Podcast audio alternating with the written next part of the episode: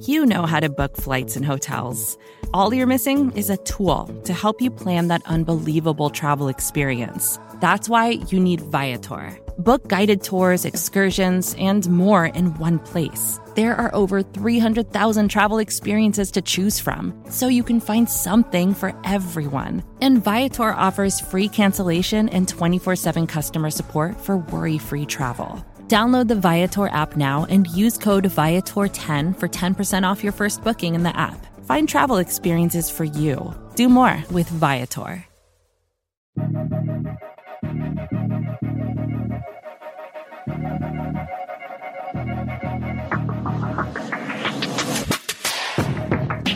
And away we go. It's another edition of the Arrowhead Pride Editor Show. I'm the editor in chief of arrowheadpride.com, Pete Sweeney, joined once again by my esteemed deputy editor. He's celebrating a birthday. Happy birthday, John Dixon. A few days late, Well, belated birthday. It, it was Sunday, yeah, but okay. Thank you. Thank you. You're welcome. Did you have a nice celebration? Did you get any Chiefs related gift? Uh, actually, uh, I didn't get any Chiefs related stuff this year. Uh, the the overalls that I'm wearing, I got those. Are those Chiefs birthday. overalls? No, they're just Levi's. these are these are literally the only Levi's I can wear at my current age and girth. So uh, I understand. I understand that. They're industrial. That's nice. That's I right. I've never dabbled in overalls, if you could believe that, but I'm not opposed, right? You know, for the right set of circumstances, maybe I would I would do it. I I'd imagine I'd look okay. I think I could pull them off. I don't think I've had a pair on since I was in high school. I, I, I for a while I went through a phase where I wore overalls in high school, which was a you know a completely different time than now. Let's make that clear. Do you feel Um, invigorated? do you feel the fountain of youth in the overalls? Uh, yeah, a little bit, a little Good. bit. Well, I that's had a good. little trouble getting the straps over my shoulders, though. That's a that's an age related issue right there. So Well, we can guarantee that John is going to bring that young, lively, overall energy for the next 60 minutes or so as we have the Arrowhead Pride Editors show. On this show, we'll give you the latest news. We'll go over Andy Reid from Monday. We'll give you our world famous marinated takeaways, the best Chiefs thing we heard all week. If you like the editor show, if you like the Arrowhead Pride Podcast Network, please leave us a rating and a review. John, let's go to the news. And the first thing we have to talk about is this idea that Whitney Mercilus is a name that has emerged as a possibility for the Kansas City Chiefs. Longtime NFL defensive lineman has been released by the Houston Texans. The Houston Texans are now in full rebuild mode. That's hard for veteran players to have to go through to know there's no shot at the playoffs. We are just giving up on this season. We are trying to get the best picks we possibly can heading into the future. So Mercilus becomes this, in a sense, Terrell Suggs type of player for the Mhm, Chiefs. Already been connected to the Chiefs via Aaron Wilson. Apparently, there's mutual interest two sides. This could get done here on Transaction Tuesday. Pulling the curtain back, we're recording about 10 after 10 right now. Has not happened yet. Do you think the Chiefs will maybe make this move, John?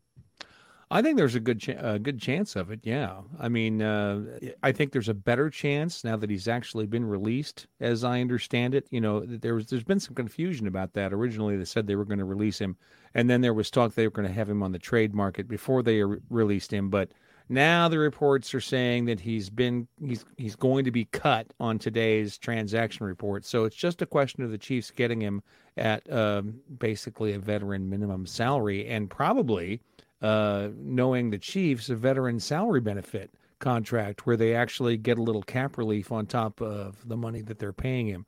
Um, and he gets a $137,000 bonus uh, on that kind of a contract, which is uh, good for the player. So that's what I would expect to see happen. If the Chiefs sign him, he'll get that kind of a contract. And uh, and it'll be a, an inexpensive one, as you say, just like Terrell Suggs, who I believe also had a uh, veteran. Yeah, what's interesting about this is I wonder what it means for Chris Jones and his wrist. He's missed the last two games with the wrist injury. Are the Chiefs worried? I, I mean, they are getting to the bottom of the barrel here with Joshua Kaindoh, the rookie, on the IR. Demone Harris has now used both of his practice squad elevations. So they're getting to the depths of this thing. I wonder at the age of 31 what a player like Whitney Mercilus has left. Uh, he was a 2012 first round pick, number 26 overall, has spent his whole year with the Texans. Now, we just talked about how the Texans season is going. There's not a lot of motivation down there in Houston to necessarily go balls to the wall against these opposing offensive linemen. I pulled up on PFF, uh, ProFootballFocus.com, the pressures right now, and and let me read you off the Chiefs. Chris Jones at 15, Mike Danna at 13, Jarran Reed at 11. This number surprised me here. Frank Clark in limited games at 10. Mm-hmm. Very close to the guys who have played more mm-hmm. games than him. Alex Okafor at 9, Turk Wharton at 7, and then you would get to Khalen Saunders at 5 and then Whitney Mercilus in Houston 5. So, while it's a hot name and I wonder if the Chiefs would be interested, again, I think you got to take into account the motivation factor here. I think that is very real the output in Houston has not been tremendously great. Now you put him on a better defensive line, those numbers go up. But it's let's say let's give him five more pressures, right? you're talking about 10. Is that worth it for the Chiefs? Some would say yes. Some say he's a veteran and and he'll turn it on here. Um, I'm in between on this one. I think it's a hot name that that we like, but I just wonder if it's worth it. If it's a low risk, high reward, as, you kind of allude to, John, then maybe I land on why not.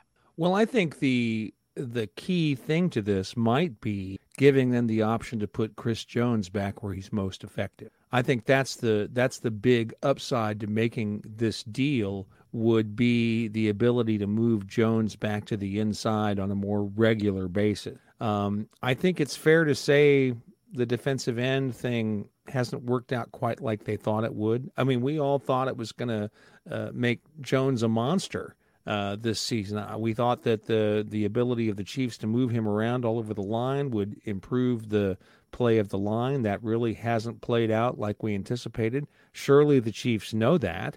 And um, so I think this might be a reason for them to do it. Is it gives them more opportunities a better chance to move Chris Jones back to where he's most effective. That to me would be the big upside. Right. Uh, or maybe you're continuing to move him around and he's more inside. Because I don't think, and, and that was right, what, what right, is lost right. in this whole position change. Like he didn't move to just defensive end permanently. It basically became, if you want to say, a two to one where it was more end than inside. Whereas, yeah, the numbers don't really work out that way. I was kind of surprised by that because the way Spagnuolo was talking uh, in the off season when we was would ask him about this, he would say, sure. "Well, you know, he's still going to move inside on third down." Well, that suggested it was going to be where last year he was on the outside one play out of three. That this year he'd be on the inside one play out of three, but it's actually been more like one play in ten that he's been on the inside. If you look up his detailed snap counts on PFF, he's actually been on the inside very little this season. It's mostly been on the outside.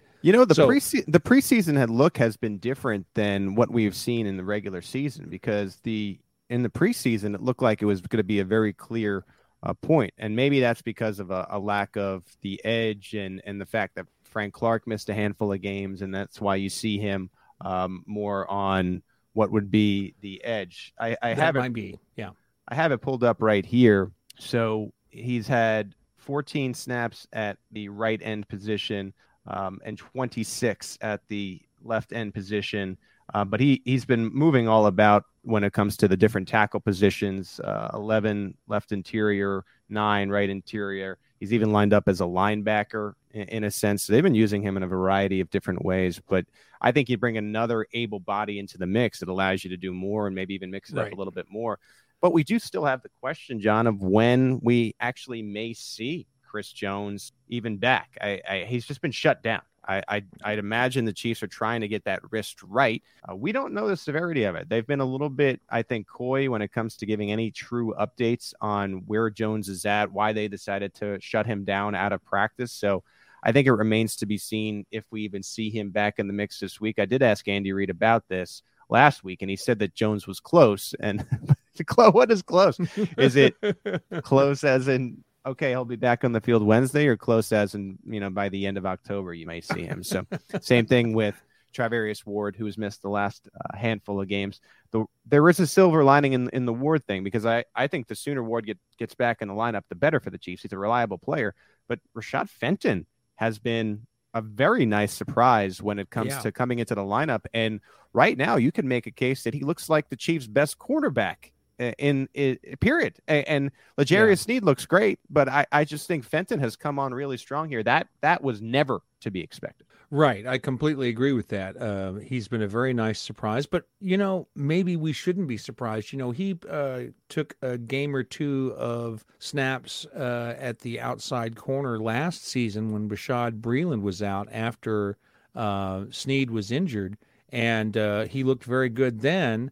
But then when Sneed was back and Bashad was back, uh, then he reverted back to that slot corner role.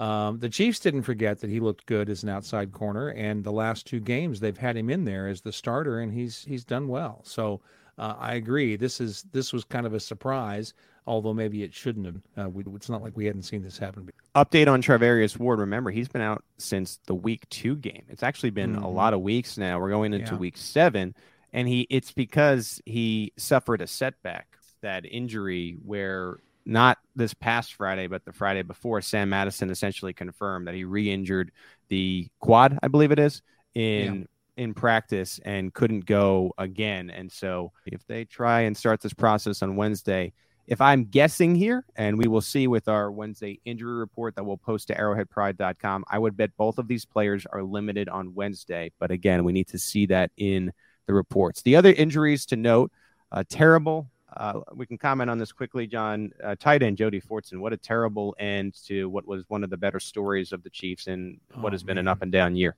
Yeah, this is really bad. I feel so bad for this guy. He's worked so hard, uh, taken multiple shots at uh, you know making the team, and actually you know went to trying to get in the team on the roster in a different position, which you don't see all that often and he made it work and has been a very effective player for the Chiefs. I'm going to speak about this a little bit more later.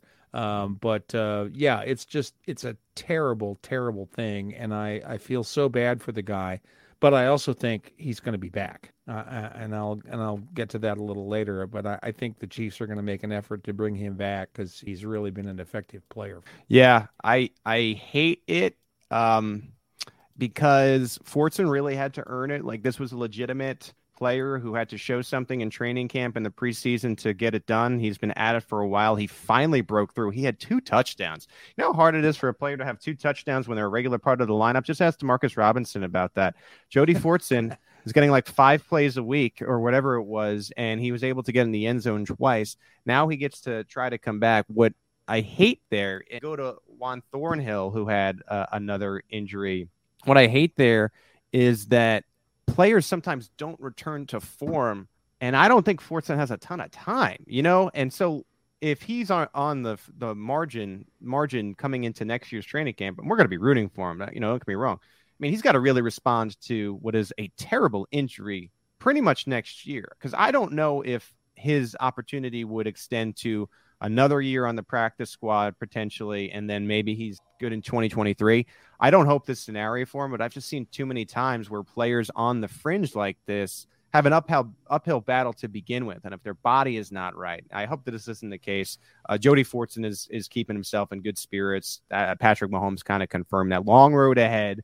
Uh, again, we'll be covering this and we'll be rooting for him. I hope that he does indeed have a spot on the 90 man roster uh, once the season is. Well, I think we also need to be careful here about comparing it too directly to Thornhill's situation because Thornhill's situation was in the last game of this. Right. And this is fairly early in the season. So that gives him a little extra time uh, to rehab from this compared to Thornhill. I think what I mean, John, is what I'm saying is like a lot of these players with these major knee injuries, like Thornhill said, in a sense, regardless of when it happened, I didn't really feel right till a year changed. So, right, like, that's what right. I mean. So, this time next year in October, it might be when, he, and is that going to yeah. be too late in a sense? And that, that's yeah. where I, I get concerned. I hope that's not the case, and I hope he has a, a quick recovery, and I hope he has the explosion uh, that that he that we saw, the athleticism that we saw prior to. But it's just man, what a tough situation when it comes to a kid who like really, really put work in, really, really mm-hmm. earned it, and and it's just been tough.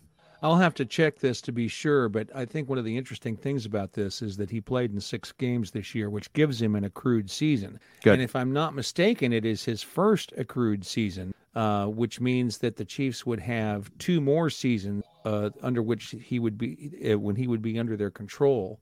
Uh, he may have one from the year he was on injured reserve, but I don't think so because I think he went on IR before the season began. So I think this is his first. So the Chiefs will have two for sure, and then maybe another season on top of that um, as a as a restricted rights free agent. So um, you know that the Chiefs they they have an opportunity to have this guy for a while if they really want him, and I think they I think they will. Well, there you go. We'll see.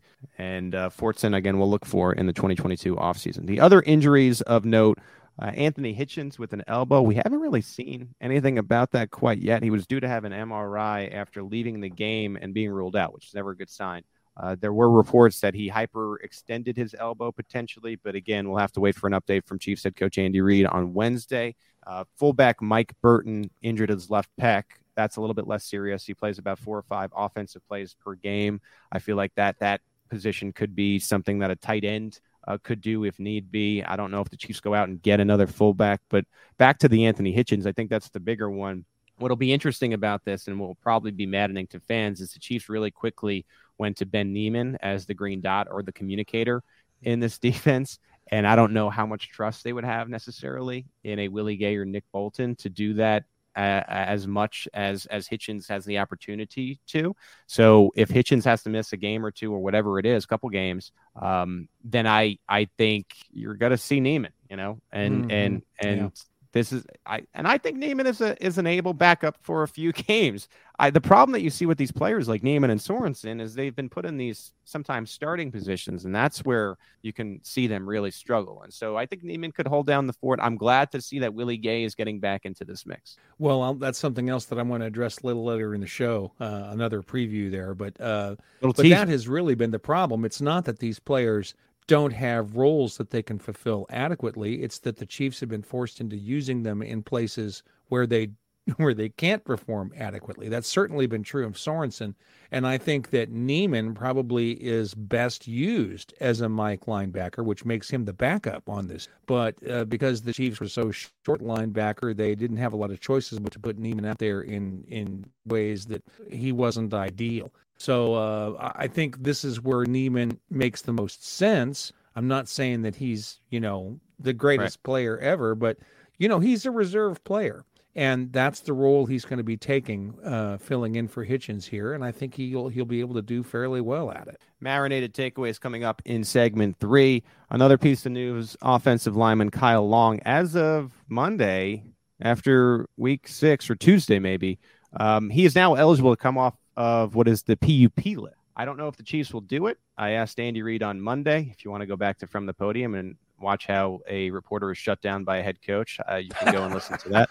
And uh, no real information on the Kyle Long front. I know a lot of you have asked. Uh, the team has not really said anything, and I'm not sure he's even even been with the team. So I don't know on that one. And even if he was activated, I don't see him necessarily getting a position right away in the starting offensive line, but it would it would provide the Chiefs some good depth, I think, to get him back in the mix. But we don't really know on, on that front at this. Well, well, whose place would he take? Maybe right tackle. You know, if if Remmers maybe. wasn't playing well, you know, maybe that. Right. But uh, you know, I don't see him taking uh, Joe Thuney's place or Trey Smith's place. Certainly, right. Um, and um, uh, so th- that would really be the only place I could see him playing is on the outside. So uh, yeah, we'll have to see. Uh, uh it's interesting that that Reid wanted to shut you down on that question. I know he was better on my second question. Again, you can yeah. go from the podium if you want to see how this thing unfolded. All right. Chiefs 31, Washington 13. John, you dug into the snap counts. We have it up at arrowheadpride.com right now. What are the big takeaways? Well, um, you know, I think the thing that people were most interested in was how many snaps that Josh Gordon would get. Uh, and it was uh, 11 for this game, just slightly more than he had the week before. On a percentage basis, it was 10% uh, last week and 13% this week. So, an unexpected uh, misuse, if you will, of a player who maybe could have been productive in this game. Um, you know, Andy Reid had said that he expected uh, to get him in for about 20 snaps the week before, and we all took that to mean that he was going to try and get him in for 20 snaps this week. Well, that didn't happen. And, uh, you know, the week before, Reid said it was because they were behind and he got pushed out of the way because of the, the sets they were running and they were plays that he didn't know. Well, obviously, that take didn't work, at least in the second half uh, in the game. So I'm not quite sure what's going on with him. Um, I I wouldn't be surprised if the Chiefs don't want to put him out there unless he's got the playbook fully down. Um, again, I, have said this many times uh, now. Uh, I think this is a postseason move. I think that the Chiefs are just moving him along slowly so that he'll be ready for the postseason run, where teams don't have much tape on what how the Chiefs have used him. So that could be what's going on in the backs of their minds there. Uh, we'll just have to see what happens over the next few games uh, with Gordon. Yeah, I, I don't know either. I, I disagree a little bit. I don't know if it's a postseason move. I think the Chiefs want to get him to be the number two receiver as quick as possible. I just don't think it's happening. Um, we're having our lead film analyst Ron Kopp dig onto what was 12 plays. Ron had noted to me, uh, the great Ron Kopp Out of Structure, by the way. You can get that on Monday. Got to get the teas in there. But Ron had mentioned to me that he missed a block on a quick wide receiver screen. Andy Reid basically came out and said we want to have 20 plays for this guy. It wasn't really any hurry up situation, and then he played eight or nine less than that. So the reason why we're digging into that film is because we want to see if there were any clear mistakes by Gordon that basically made Andy Reid say, "Look, we have to wait another week with him. He's a liability. Um, he's a liability right now uh, with the team." John, any other takeaways from you besides the the Gordon? Well, I think that uh, one of the other issues that people were waiting to learn about was whether, when Juan Thornhill became the starter, um, if Dan Sorensen would be uh, still getting a lot more snaps than we wanted to see. But in fact, they basically swapped positions. Looking at the snap counts, it looks very much like they just traded places on the field. Uh, Thornhill was out there for 100% of snaps, just like Sorensen has been all this season as the starting safety.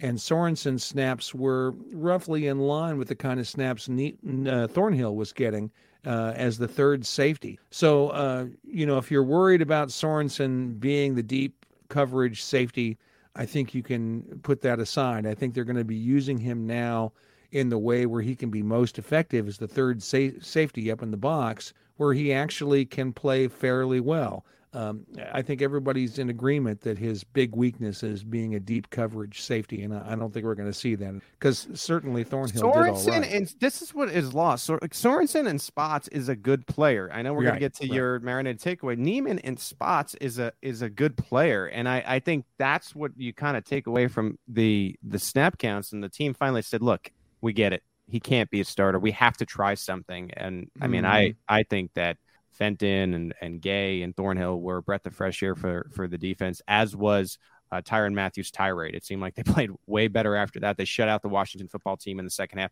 Granted, you're talking about Taylor Heinicke, still an NFL offense, still have Terry McLaurin on that team, who's a world um, world class wide receiver, and they were able to to kind of uh, shut him down too. All right, so that is the news. That is the snap count takeaways. When we come back, we'll dig into Andy Reid and his Monday afternoon noon press conference. Stay with us on the Arrowhead Pride Editor Show. Vacations can be tricky. You already know how to book flights and hotels, but now the only thing you're missing is, you know, the actual travel experience. Because is it really a vacation if you're just sitting around like you would at home? You need a tool to get the most out of your time away. That's where Viator steps in you can book guided tours, activities, excursions, and more in one place to make your trip truly unforgettable. Viator has over 300,000 travel experiences to choose from. Everything from simple tours to extreme adventures and all the niche, interesting stuff in between. So you can plan something that everyone you're traveling with will enjoy. Real traveler reviews give the inside scoop from people who already been on the experiences you're considering, so you can plan with confidence. Free cancellation helps you plan for the unexpected. And 24 7 customer support means you can travel worry free. Download the Viator app now and use code Viator10 for 10% off your first booking in the app. Find travel experiences for you. Do more with Viator. Back here on the Arrowhead Pride Editor Show, Pete Sweeney, John Dixon. We have given you the news. We have gone through John Dixon's snap counts. By the way, you can use full snap counts at arrowheadpride.com. Now let's get into Andy Reid and what he said on his Zoom conference call from Monday afternoon. And the big thing I think that you could take away is the Kansas City Chiefs finally tapped into that complementary football. Uh, just that we we need to build on it, and um, we will. Um, and, and, then special teams, I also thought did a good job there. So um, which also becomes important. But listen, if you can get if you can get the offense and defense playing well, then you see what you you got to see that second half. I mean, it, um, you know, and, and it's important that we, we we keep growing there and that we do eliminate the turnovers and we create turnovers and you know all all of those things that um, you're supposed to do to win football games and and then have a solid special teams unit. So um, that's what we're striving for, and I know our guys are hungry to do that. Um, and so we'll keep working at it. So you saw two things on Sunday, right? You saw the Chiefs turn the football over. You saw the defense giving up big plays. You saw the lowly Washington football team with a 13 10 win. But then you saw the Chiefs really clean up the turnovers and the defense step up. So I think it's pretty clear what Andy Reid is saying when the offense is playing well, it's easier for the defense to play well and vice versa. Yeah, well, that's been a problem uh, for the team all season. Uh, you know, that the offense is not playing in a way that benefits the defense and vice versa. Uh, this complementary football thing has, has been a problem. And, and on uh, Sunday afternoon, particularly in the second half, we saw those, those units playing in a way that complemented each other. And, and, and the result was a 21 to nothing run. So that's a good thing. The Chiefs won this game 31 13. So let's make that very clear before we get into our next point. This was also a game in which Patrick Mahomes had the worst play of his career. He also had one of the better plays of his career, but it, it'll never see the light of day in a box score because there were penalties on the play. But Patrick Mahomes had what was a horrible interception, and here was Chiefs head coach Andy Reid. He was trying to trying to make something happen, and uh, you know there was a fumbled snap. He picks it up. And now it's one of those deals. Kelce kind of flashed there for a second, so um, you know it, I, I would put it in that category. Reid also had a quick point about turnovers in general, as the Chiefs now lead the league in turnovers with 14. Yeah, so two separate things, but yeah, I, I think those are fatal flaws. They they they kill drives. Obviously, if you're not on the end of recovering a fumble.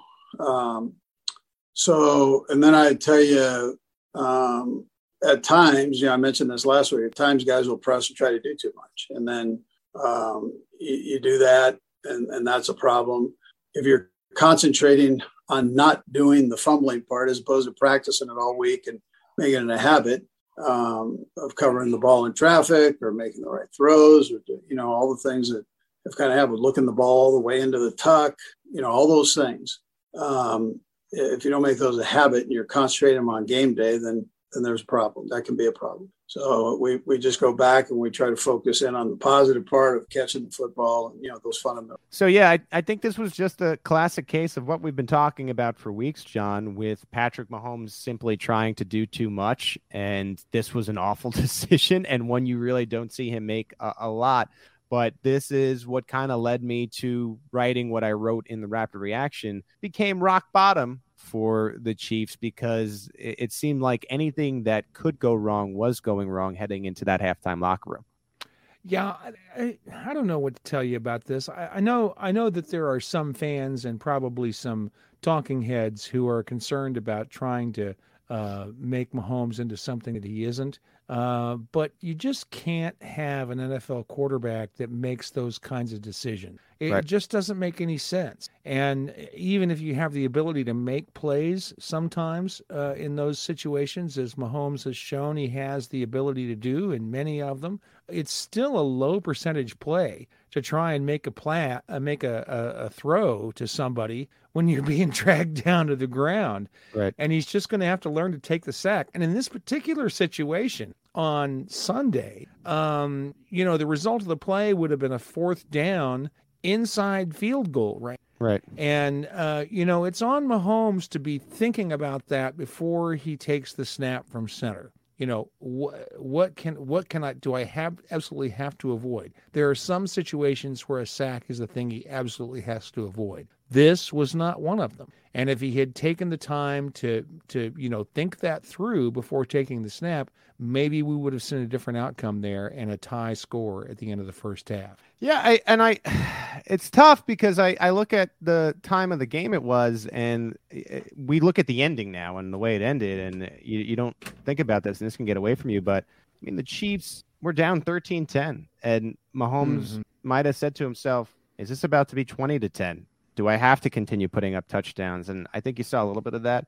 And I think it was good in a sense to get to that point where it seemed dire and then to to have the Chiefs respond the way they did. More on that in marinated takeaways coming up in the next segment.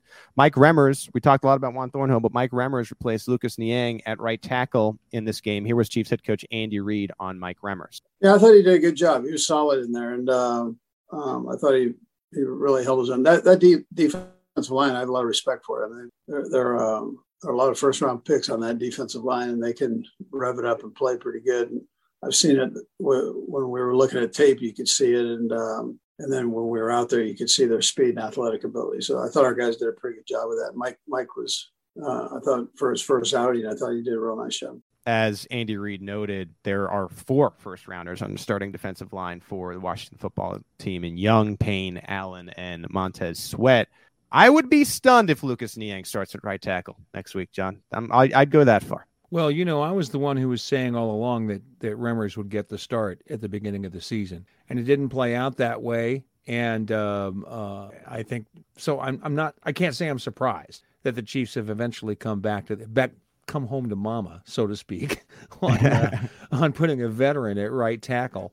Uh, and I agree with you. I think there's a pretty good chance that that Remmers will be back there uh, in this next game.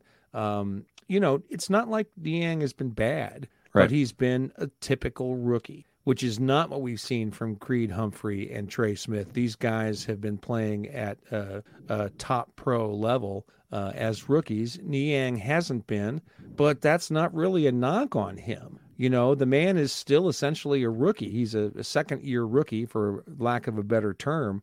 And uh, you're going to see this sometimes. It's astonishing that the Chiefs have only had one of three uh, have this kind of a season. So that's a good thing. It's bad for him personally, of course, but uh, I think he's going to be somebody who will be a quality player down the line. He just more seasoning. I would agree. I think he will play a role for the Chiefs in the future. We get on Mike Remmers for the horrible job that he did at left tackle. He's now done this in two Super Bowls, one for the Panthers and one for the Chiefs. He's a good right tackle. I, I yeah. mean that that's just it's, it is what it is. And if this can buy Lucas Niang some more time to to work at it, and then you have Remmers shoring it up. Who knows how Kyle Long fits into that picture in the coming weeks? But I mean, you look at last year and the injuries that the Chiefs have, and Mitch Schwartz going down. Remmers shored up that position. It was only when the Chiefs were down to their tenth offensive lineman and he had to go play left tackle that it just right. it wasn't the right yeah. situation, wasn't the right position. And so I don't I don't hate this move. I think again a, a lot of these lineup changes, I've been saying it the, the whole time this show, were a breath of fresh air, and I, I actually thought that that was one of them continuing on, and we had discussed Josh Gordon in our snap counts, but Andy Reid was asked about those snap counts given the fact that he had said that Gordon would play around 20 snaps or, or wanted that for him. Yeah, it just it didn't work out that way, but we'll keep bringing him along. You know, I, I think he's just starting to get comfortable with this whole thing. We had him in for a couple couple few plays. I, I don't know what it totaled out, but he was he'll be fine. We just keep working through everything. So to me, uh, this was, and this is why I made the point I did in, in the last segment. This was a head coach that, in a way, was defending a player who's new to the system and maybe dialing back the expectations. You don't see Chiefs head coach Andy Reid make make a mistake like this a lot in the media where he sort of promises a certain thing and then has to like hmm. Walk it back. This is why he's so careful about this type of thing. Right. And that that was what I kind of gathered from this quote about Josh Gordon uh, in a similar sense to maybe how Lucas Niang can help you in the distant future. I think Gordon is going to help you in what could be the short term future. You're right, John. It might take a, a couple more weeks, but uh, this is someone who is still developing and learning the chief specific West Coast playbook. Yeah, I think that's a real good point about Andy Reid too. He he is not somebody who wants to commit himself to anything for any reason. And uh, in retrospect, his his words about Gordon last week were kind of a departure for him. I hadn't really thought about that up until this moment, but I think you're exactly right. I think he, he went someplace he wouldn't normally go and say, Oh, yeah, we're going to get in those 20 steps next week, which he didn't say directly, but he implied right. it pretty clearly. More sense. Yeah. Yeah. And so, in a sense, this is this is Reid kind of apologizing the way Reid would do in such a situation. So, uh, I think you've got a great point there. This is Chiefs head coach Andy Reid. If you want to listen to the full press conference, and I'll say it again, It's a it's a textbook 101 Pete Sweeney shutdown on the Kyle Long question. Go back to from the podium and check that out. When we come back, our world famous marinated takeaways from Chiefs and Washington. Plus, we'll give you the best Chiefs thing. This week, it's the best Chiefs thing we've seen all week. This is the ah. Arrowhead Pride Editor Show.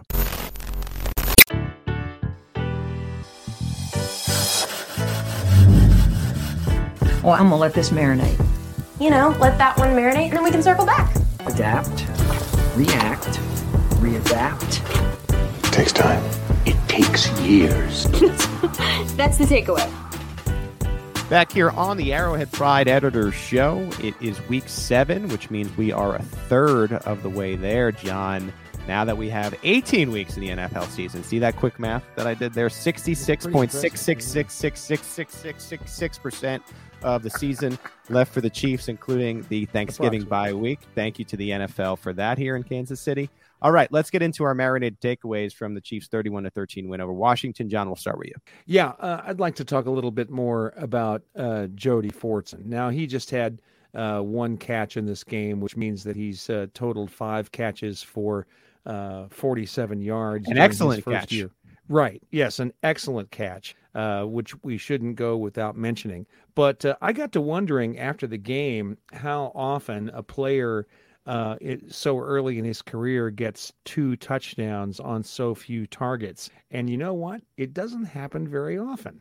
Uh, wow. I went to our, our friends at Pro Football Reference and their stat hood, stat head football uh, application and uh, looked to see how many times a player in five games, their first five games of their career, had four targets and two touchdowns at least. And it turns out there have been two. Hmm. One of them, Jody Fortson, here in 2021. the last time it was happened that it happened was with Matt Spaeth for the Pittsburgh Steelers in 2007. Now, this only covers the years from 1992 on because those are the years where they have target data.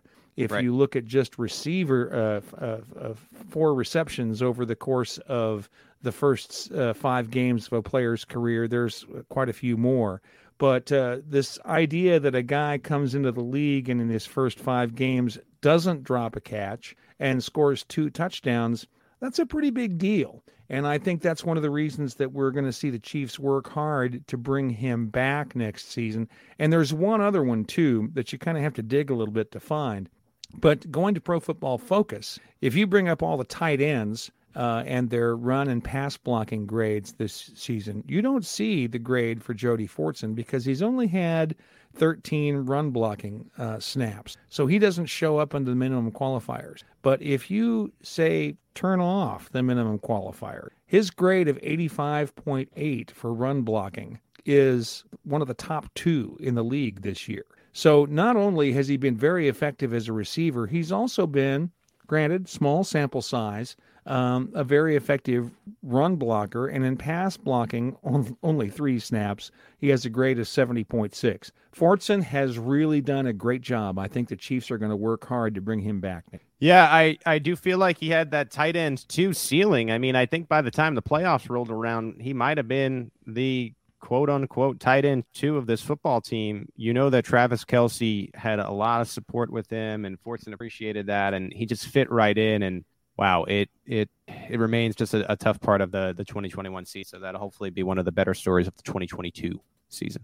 You know, it occurred to me. Uh, uh, people talk about uh, Demetrius Harris as being the last successful tight end too, and even Harris was less than ideal in the eyes of many fans because his catch rate was so low. You know, right. and he, he, he has that nickname we all know uh, that's based on his name. And Fortson is, you know, like Harris in that you can bring him in cold and he'll perform for you. And Harris had that capability. He dropped a lot of balls, no question about that, but he also had big touchdowns in big moments in big games. And I think that that's what we're going to see from Fortson uh, when he's playing behind Travis Kelce. A good point by you, John, though incomplete. I'll just say that.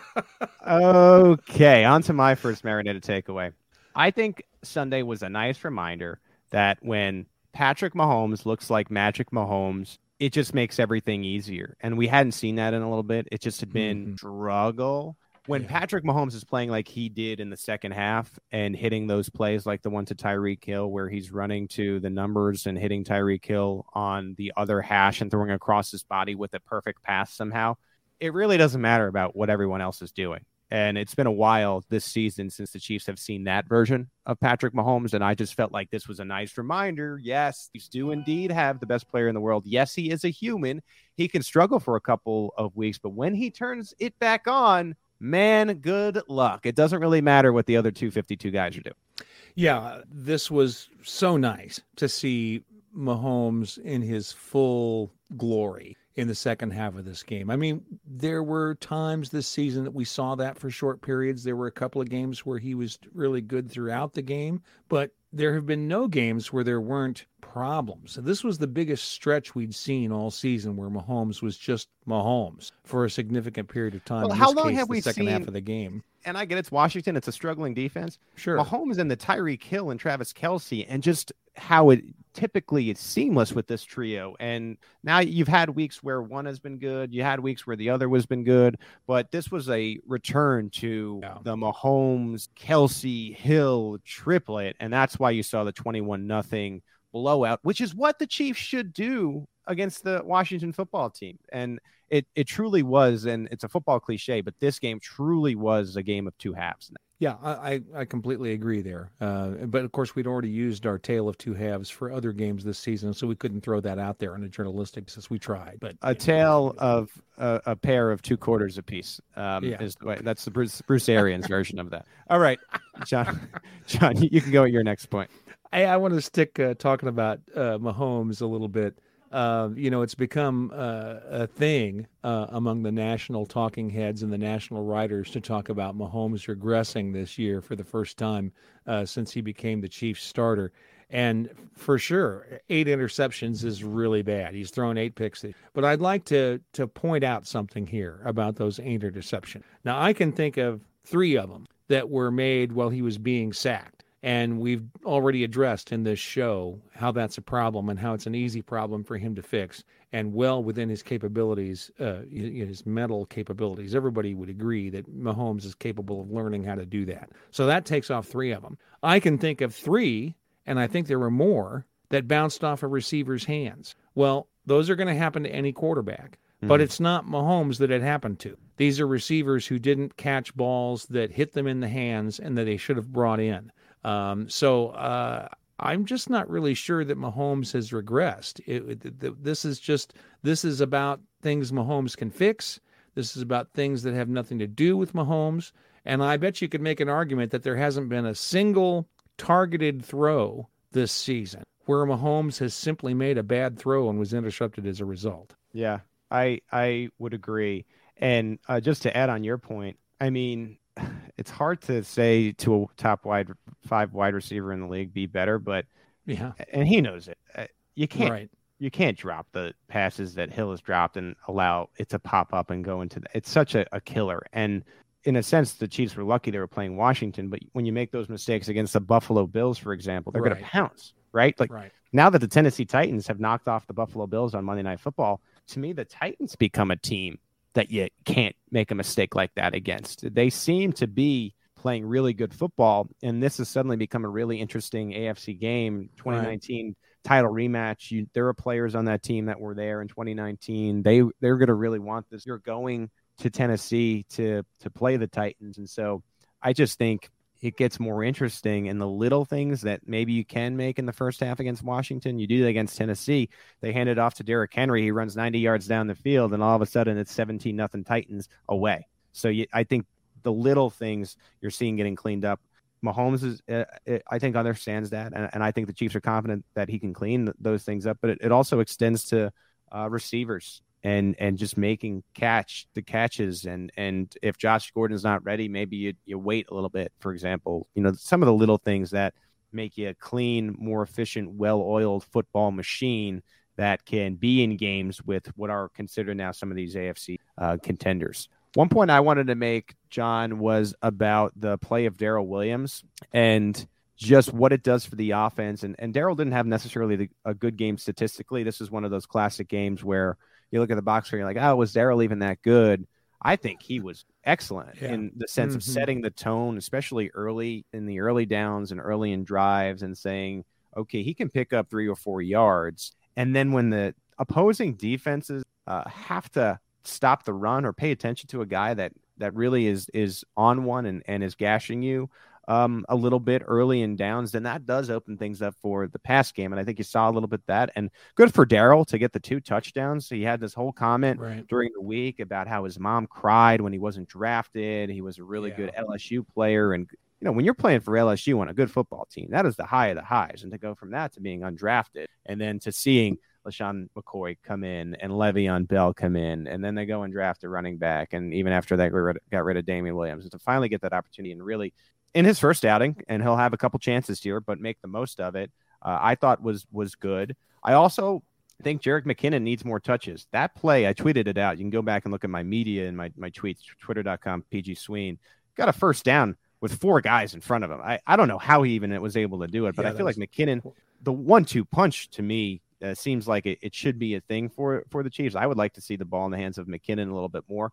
You know, so long as it doesn't necessarily take Darrel Williams out of a rhythm, but a little bit more of a split, I think could benefit this team. And and here's my last point on this marinated take. Just because I think we're complimenting Darrel and Jerick in their uh, games and, and what they were able to do with their opportunities doesn't necessarily mean Clyde is bad. I think we get sometimes lost in the, the idea that like, okay, man, Darrel looked really good and so did Jerick. Why did we draft Clyde? We drafted Clyde, or the Chiefs drafted Clyde because his upside and ceiling is better. He just hasn't been able to stay healthy. He was actually on the come up where he had back to back 100 yard rushing games, was looking really good. So I just, I think that's just worth saying and reminding people. Like, just because Darrel had a good game doesn't mean that Clyde pick was suddenly bad in a sense, because the Chiefs have not even come close to reaching what the upside that Clyde is and Clyde can can provide in my mind. And Darrel Darrel has a lower seat, as great of a game as he had. Well, I, I agree with everything you said, and, and I actually I missed a, a, a point when we were talking about snap counts earlier in the show uh, that I should have mentioned, and that is that the Chiefs gave Darrel his snaps and Edwards-Helaire's snaps. Hmm. Uh, he had a, a snap count above seventy percent, which we haven't seen from Edwards-Helaire since week one of the season. Hmm. And basically, they let him have his own snaps, uh, and he had Clyde Edwards-Helaire's snaps. Jarek McKinnon had exactly the same number of snaps he'd had the week before in a percentage basis. So he had plenty of opportunities to show us things. He was I- basically the bell cow, which we haven't seen in very many Chiefs games this year. I- It's mostly been a running back by committee. Right. I've made I've made this point over the years, and I'll, I'll just go back to it. Like I was here, and I I had an opportunity to cover like the Jamaal Charles Chiefs, and after Mhm. that, um, the Kareem Hunt Chiefs, and now the Clyde Chiefs. Sometimes Andy Reid operates better when it's the Spencer Ware Travarius Ward Chiefs, when it's the Darrel Williams Chiefs, when people aren't checking the box score and looking at how many touches running back X has, and they're more of a complement to the offense. yeah. Because Andy Yeah. Reid wants to pass first, and Yeah. that's his offense, right? But when these guys are more complements to the offense than supposed to be the third guy, like we talked a lot about going into this year, partly my fault, I did it, as Clyde Edwards Helaire being the third target on this team. And then you're looking at his targets and his receptions, and you're like, what, still not involved in the passing game? Why? You know? Mhm. Andy Yeah. Reid's running backs operate best when they're not expected to touch the ball all that much, and you see them shine in that sense, and that's why we got that the co- combined 1,000 yard season for Spencer Ware and Travarius Ward, and why no one was really worried about how many touches they got when they were doing that. So it's just an, a caveat, I think, of an Andy Reid team. You know, I'd like to make one point that's expansion of what you were saying here, and uh, that relates to uh, Edwards-Helaire being selected in the first round. I saw a lot of chatter uh, over the weekend about how great Darrel Williams looked, and and I agree with you. He did look great. He looked better than Yeah. the box score showed. I completely agree with that. But I saw a lot of commentary from fans, talking heads, etc., about how uh, Williams was better than Edwards-Helaire, and I don't think that's necessarily true. I think he showed he can do the job effectively. I think he absolutely showed that when he was on the field on Sunday. But I also agree with your point before that Edwards-Helaire had come off a couple of a couple of games where he looked fantastic. And I think people who are saying that uh, that that Edwards-Helaire isn't the player the Chiefs need in this position and then they should have Darrel Williams start in his place are still pissed off because he was drafted in the first round. I think if you take that expectation of the first round off Edward Helaire, everybody would think he was fantastic. Same And thing I- for Hardman in the second round, and I think Yeah. that kills him Yeah. too. If Hardman was Yeah. drafted a little bit later, I don't know if fans would have so much disdain for him. the The fan doghouse, though, it's it's right now it's worked for them though. They've gotten basically Ben Niemann replaced, and they've gotten Daniel Sorensen replaced. So I think you're going to see more of this. Clyde had fallen into that a little bit. What'll be interesting and I will think that this is interesting too, and it'll be something to follow. Is if is if Darrel in these next two opportunities, two plus potentially, is able to rip off 100 and cha- change yard efforts. Mhm. That'll be really interesting when Clyde gets back in the. Agreed. I completely agree with that. Yeah. And- Any and, other you know, marinated takeaways from you, John? Yeah, um, I just wanted to make a point about Ben Niemann, and and this is an expansion of a, of what we were talking about before of using these players who have been used incorrectly because of circumstances where they don't do very well. And uh, Sorensen was not a guy that could be effective as the starting safety who's on the field for 100% of the snaps. Right. But uh, and Niemann has the same problem. He's been used uh, as a starting player when he really isn't at that level. I mean, and no offense to either of these guys. These are both blue collar players who have earned their positions to be reserve players on the Chiefs team, and we should be glad to have them. We just can't expect them to do those jobs. Uh, you know, they're just not going to be Right. top level players. They just simply aren't those kinds of players. I will point out that after Anthony Hitchens went out in the second quarter, we had Ben Niemann at the Mike linebacker position, which he does not normally play. This isn't a position that Niemann has normally played this season when we've had all these bad things happen with Ben Niemann. And in the second half, when Ben Niemann has the green dot on his helmet and is calling the plays and getting everybody lined up in the right place, the things that Anthony Hitchens does, the Washington football team was one for four on third downs. They gained 76 yards. They had 19 plays on four drives, ending with a missed field goal, a punt, a punt, and an interception. Now, I'm sorry. I know that it's not just Ben Niemann who was out there, but I think that those numbers show that the defense was effective with Niemann wearing the green dot. And he was basically being used in the place where he can be most effective. And that's to be as Anthony Hitchens' backup. And let's hope that Hitchens is able to get back on the field. But until then, I think Niemann's going to be able to hold the job down pretty well. You can contact the ultimate Niemann advocate, Arrow Headphones, on Twitter. So just direct all your commentary toward John there. My last takeaway is just uh, looking forward. I'm juiced for this Chiefs Titans game. I know that a lot of fans Yeah. probably were watching last night and saying, "Oh no, the Titans are coming." I'm like, no, this is now a, a game that matters a lot more in, in the sense of the Titans are legit. Everyone was hmm. considering the, the Bills either the number one or number two team in the league. They just beat them on the national stage, and Josh Allen had the ball fourth and one, and they stuffed him. I, I, I was very, very impressed with the, the Tennessee Titans on this Monday night football game.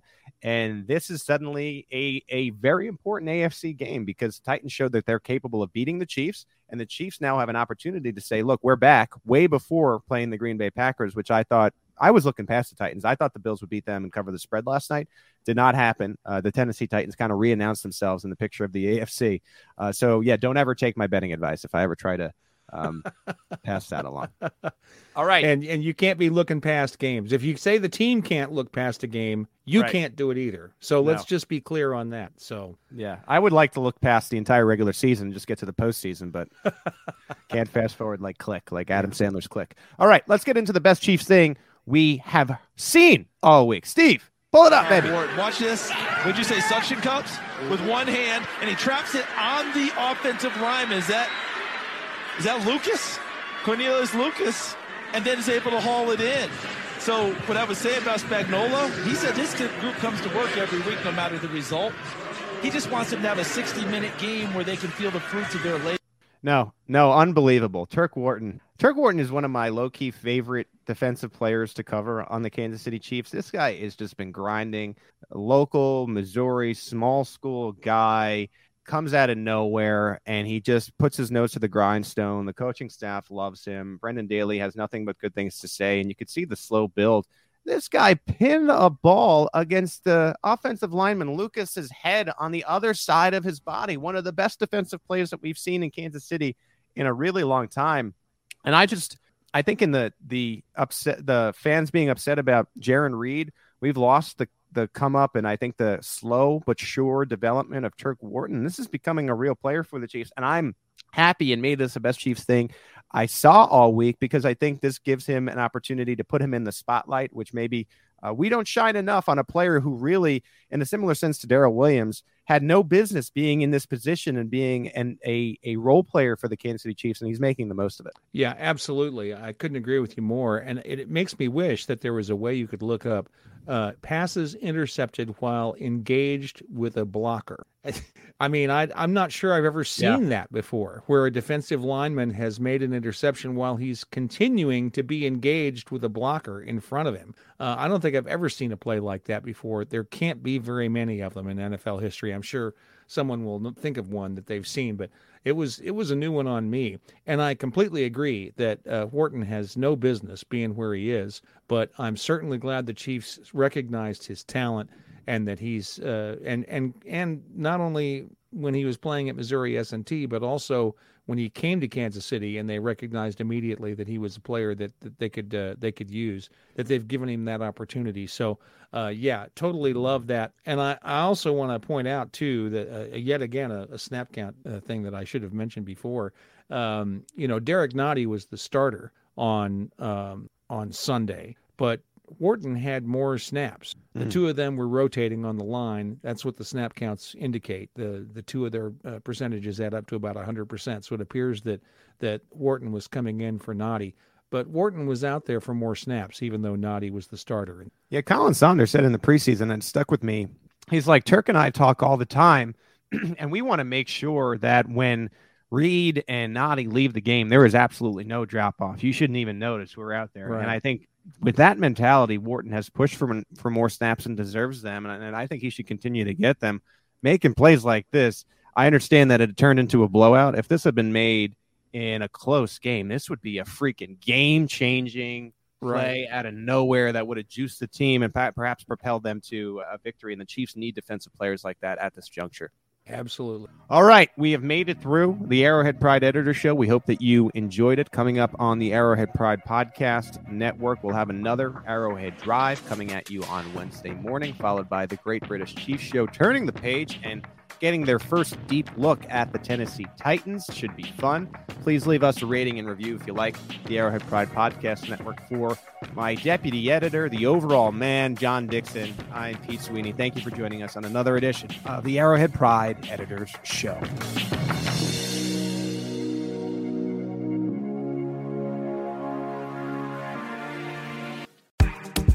Claude 3 from Anthropic is your one stop shop for enterprise AI. With models at every point of the price performance curve, you no longer have to make trade offs between intelligence, speed, and cost. Claude 3 Opus sets new industry benchmarks for intelligence. Sonnet strikes the perfect balance between skill and speed. And Haiku is the fastest and lowest cost model on the market, perfectly designed for high volume, high speed use cases. Join the thousands of enterprises who use Anthropic to navigate this new frontier. Visit anthropic.com slash Claude, C L A U D E, today. Jumpstart your genius with Claude 3 by Anthropic. More to dos, less time, and an infinite number of tools to keep track of. Sometimes doing business has never felt harder, but you don't need a miracle to hit your goals. You can just use HubSpot because their all in one customer platform can make growing your business infinitely easier. Imagine this high quality leads, fast closing deals, wildly happy customers, and more benchmark breaking quarters. It's not a miracle, it's HubSpot. Visit HubSpot.com to get started today.